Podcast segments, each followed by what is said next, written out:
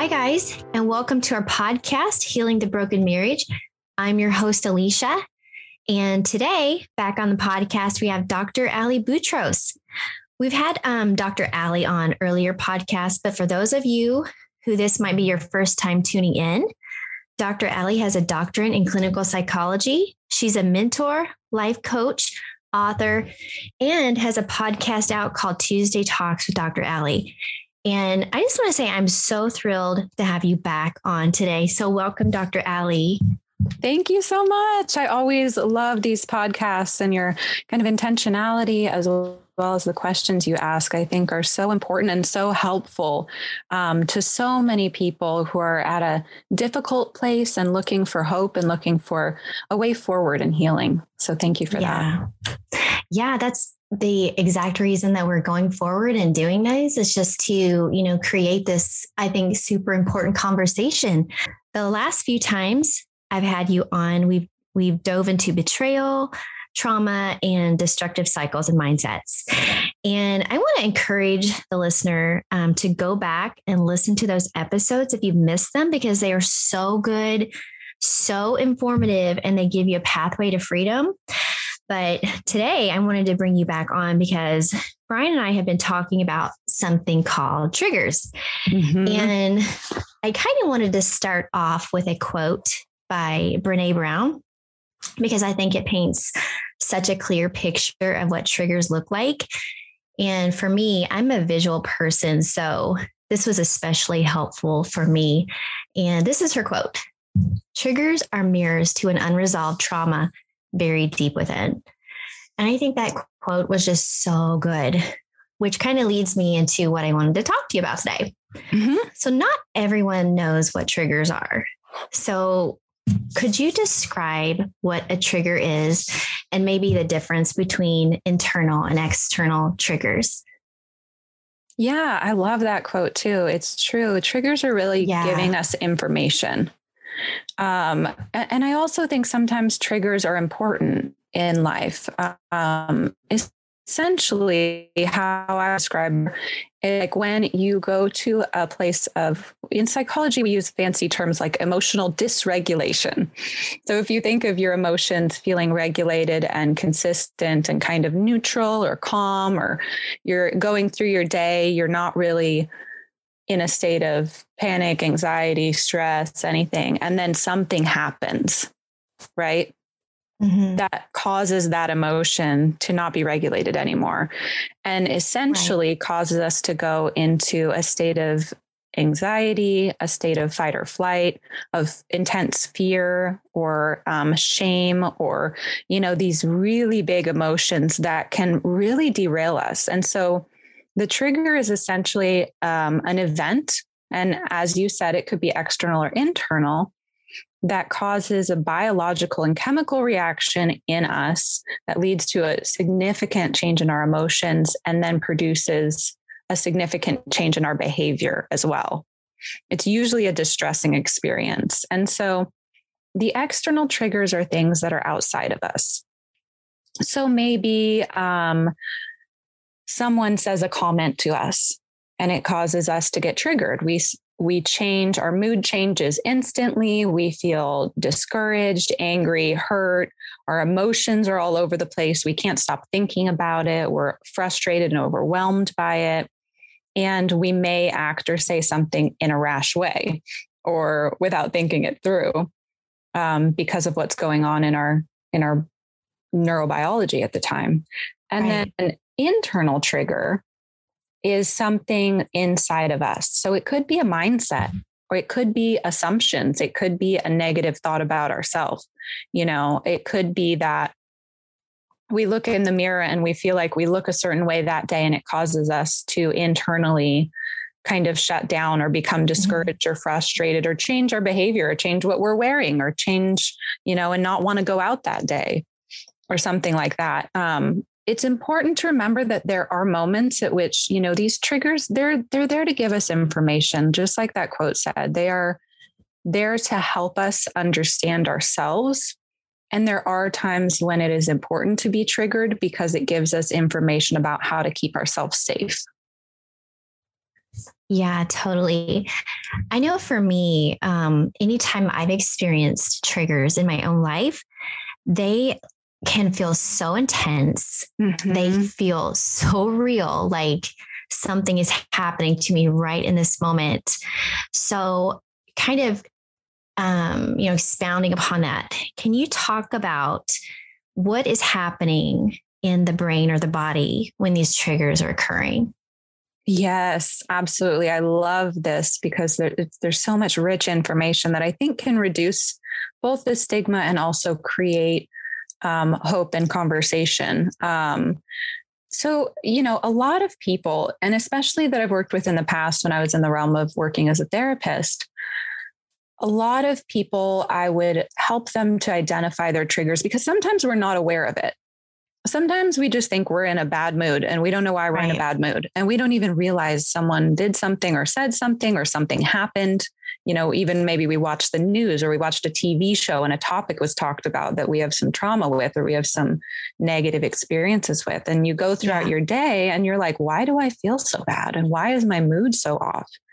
Mm-hmm. And so part of how we start to recognize if we're being triggered is with our body and our physiological reaction. There's a pretty standard reaction that happens um, based on essentially our fight, flight, freeze being triggered. So oftentimes our stomach will clench. Um, we will feel maybe shaky. We will feel like we can no longer think clearly, or we'll become hyper focused um, as well. Both responses are possible, where it's like, I can't think of anything other than this or I can't think of a solution and I'm panicking because I can't think of anything.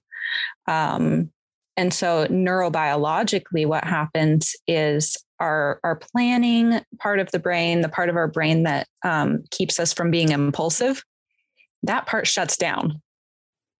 And it's like, we don't need this part right now because you feel threatened and you feel overwhelmed. And yeah. so your brain tries to force you to have to stay in the present moment. It's hard to think of like if you, you know, everyone has experienced a trigger at some point, and if you think of how distressed you were, you can't rationally think, okay, how is this going to work out tomorrow? And like, right. I wonder if I can you know, I wonder what's going to happen next year, or I wonder what the past, what happened in the past to cause this to happen. It's like those parts of the brain are gone, and you're yeah. left like this moment only. And it's mm-hmm. only if this moment doesn't get fixed, nothing gets fixed. Exactly. Right. Mm-hmm. Um, and so it becomes very intense. And then, unfortunately, and fortunately, right, uh, we mm-hmm. can't control our impulses. And that's so important for our survival that, you know, I always use the example of like, if we're out for a walk and we see a bear, it would be so bad if our neurobiology didn't help us in that situation and say, oh my gosh, something scary. We need to be aware of this and solve this problem before we do anything else today. Yeah. Right. If you're like thinking, okay, I guess I'll just keep walking, go home and make lunch and think about this problem later, like it might not end so well for you. Mm-hmm. Right. And so knowing like our brain is trying to help us, um, even if it's not actually doing so. Um, but our brain really wants to protect us and make sure that we're solving the threat for the sake of our survival and for the sake of our overall health. So it is something that definitely can, unfortunately, though, cause us to act in rash ways that are even more mm-hmm. destructive because we don't have our normal access to our problem solving and clear thinking behavior. Yeah, totally. I know, you know, just kind of thinking back over the times where I have experienced trigger moments. I know for me, um, when I would experience like a triggered emotion or reaction, at the beginning, I had no idea what was going on inside of me. Mm-hmm. And all of a sudden, I had all this fear, anxiety, fight or flight would kick into overdrive, leaving me feeling like I have to do something right now. Mm-hmm. Only mm-hmm. not knowing at the same time what I'm supposed to do. Right. So it's just right. like you need to do something. And you're like, I don't know what to do. I don't know what's happening. So, how can someone identify if they have triggers and or you know what their triggers are yeah It's so true because I think, you know, even for myself, I look back and I realize some of the things that were triggering me, I was unaware of in my own life. And that caused me to come to conclusions about, like, well, I'm just, you know, in a mood or in yeah. a funk, or I'm just, you know, depressed right now. And when I could actually start to unpack that, I really started to realize, like, okay, something caused a change in my mood. And so I think that is one of the biggest things. If we can really be aware of our mood and be self aware and work towards that awareness, we can catch these things so much more quickly and become more empowered over, you know, our day and our mood. So changes in mood that are trigger important, um, like indicator of identifying if you have a trigger. Um, changes in again, like if you feel you're going throughout your day, one of the skills that I would teach my my clients is to kind of check in with your body. And we'd set an alarm on their on their phone for you know two or three times a day this alarm is going to go off. And just imagine yourself scanning your body and seeing if there's any tension and then rating that tension. Like is your stomach clenched? Or your shoulders tense? Do you have a headache? Um, do you feel able to focus and concentrate? You know and kind of making some notes on that and again being your own detective and and being curious about what's going on in you. And as people get more and more comfortable doing that they start to recognize more immediately oh i was feeling fine and now my stomach and my shoulders and my tension headache they're all coming back. So, for most individuals that I've worked with in the past, we really start by tuning into the body and when we can be aware of what's going on in the body, it gives us clues as to what's happened. So, how we do this is typically like we'll uh, set alarms on their phone to go off twice a day. And I say, when this alarm goes off, you need to really check in and kind of scan your body. So, essentially, what we're looking for is thing that would say you have tension. Is it a tension headache? How are your shoulders and back feeling? Are they relaxed? How's your stomach feeling?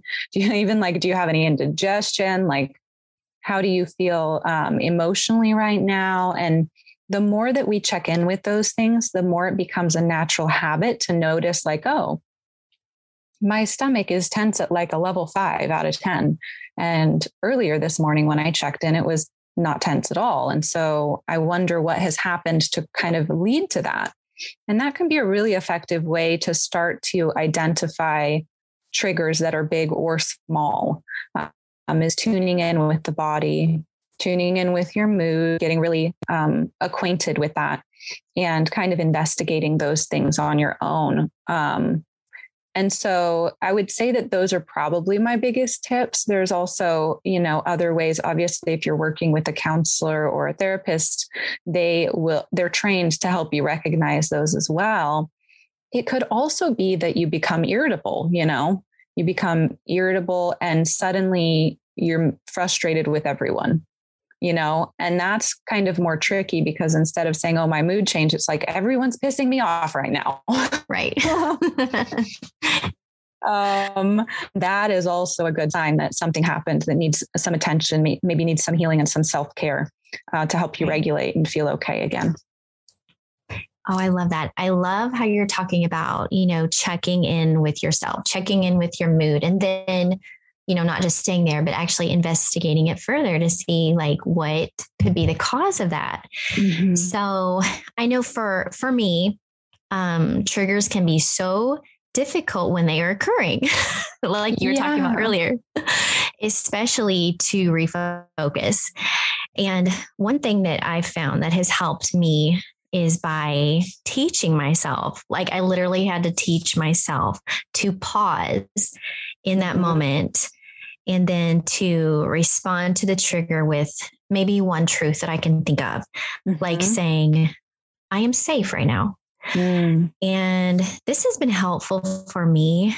But what are some suggestions from your standpoint that you could give someone that might be in the midst of a trigger? I yeah, I love what you just shared, right? The the kind of simple phrase that we can use to reassure ourselves because in that moment we have ourselves as a resource if we're willing to show up for ourselves. Um, and so I love that you also directed it towards the moment, right? You didn't say this is going to be okay, this is going to be safe. you know, it was like, I am, this is what I am right now. Yeah. And that is the biggest key, I think, to managing and kind of coping more effectively when we do get triggered.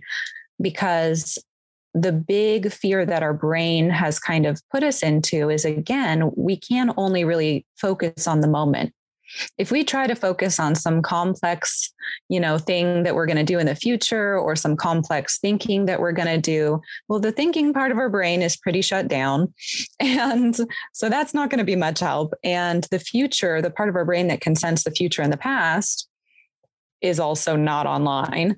And so yes, it's right. so important that we keep focused on being present in the moment and combating the trigger that way. So, one of the things that is really recommended in psychology, um, just in general, is this idea of grounding, which is, um, for those of you who may not know, it's you know a set of activities or things that you can do to connect more firmly with the present moment and the present world and the present reality. So, this could be um, like tactile, meaning like something that you touch. It could yeah. be um, even just touching different items and saying you know this is my desk. This is the mm-hmm. wall this is the and and describing your environment that's not triggering to kind of get your brain out of the heightened fight or flight if it's not serving you obviously. Right if you be in fight or flight because you're triggered because you're being chased by someone who wants to harm you, like that's a different story. But but if you're being triggered by a thought that like I'm not good enough or I'm going to be rejected or mm-hmm. you know this is it it's happening again whatever again is you know when you right. know you don't actually have proof of it you you are kind of aware to a degree that it might be an overreaction based on a past trauma or it mm-hmm. might be a, a, pattern that you expect because of a past trauma more so than it happening again. Um, I think it's really important to tune into your body and practice relaxing your body. The cool thing is, is that as much as our body, our body communicates with our brain really well. And so all the research out there has shown that if you make changes in your body, it changes what your brain thinks is going on. So if you were to go in, yeah, right. Um, it's a different way to think of it. If you were to go into a room and cross your arms and put a mad face on and stand like that for five minutes, you would end up feeling more angry because your brain is t- trying to justify why your body's doing that. Okay.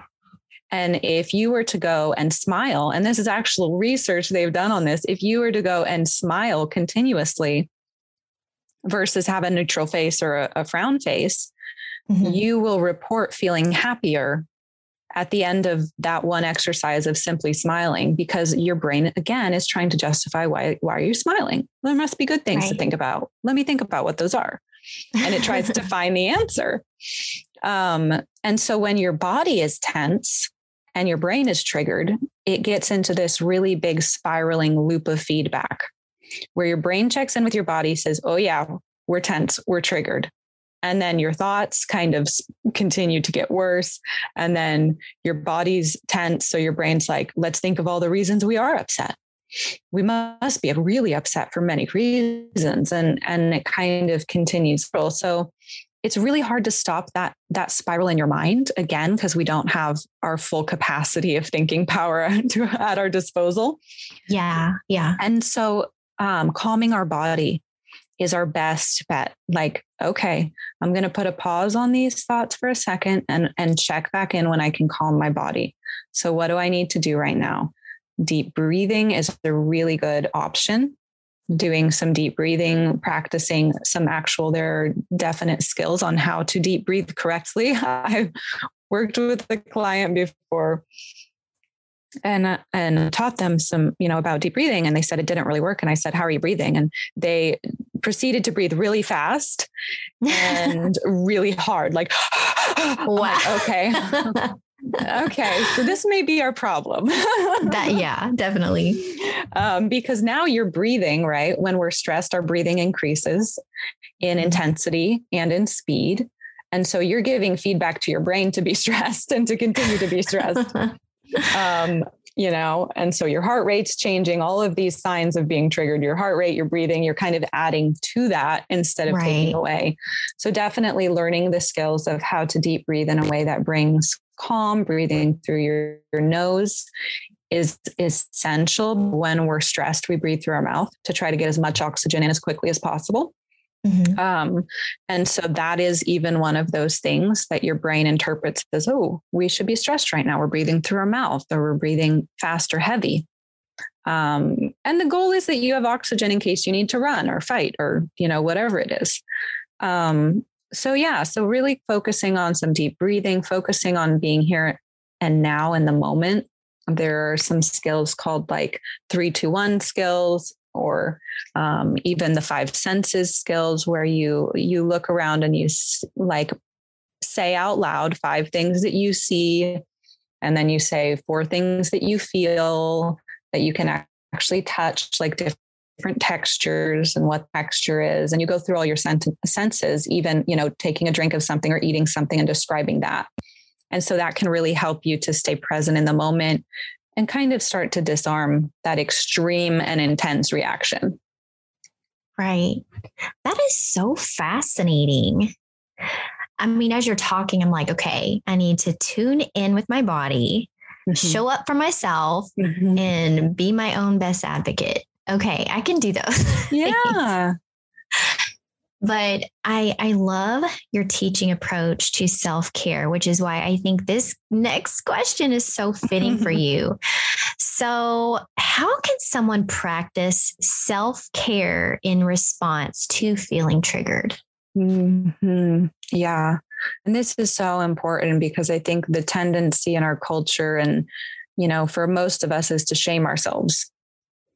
yes, know? totally. Like oh my gosh, I shouldn't have done that. Oh my gosh, this caused me mm-hmm. to say mm-hmm. that or do this thing. And now I've created a bigger mess. And it's like the temptation to shame ourselves is like overwhelming. It's huge. Yeah. It's huge.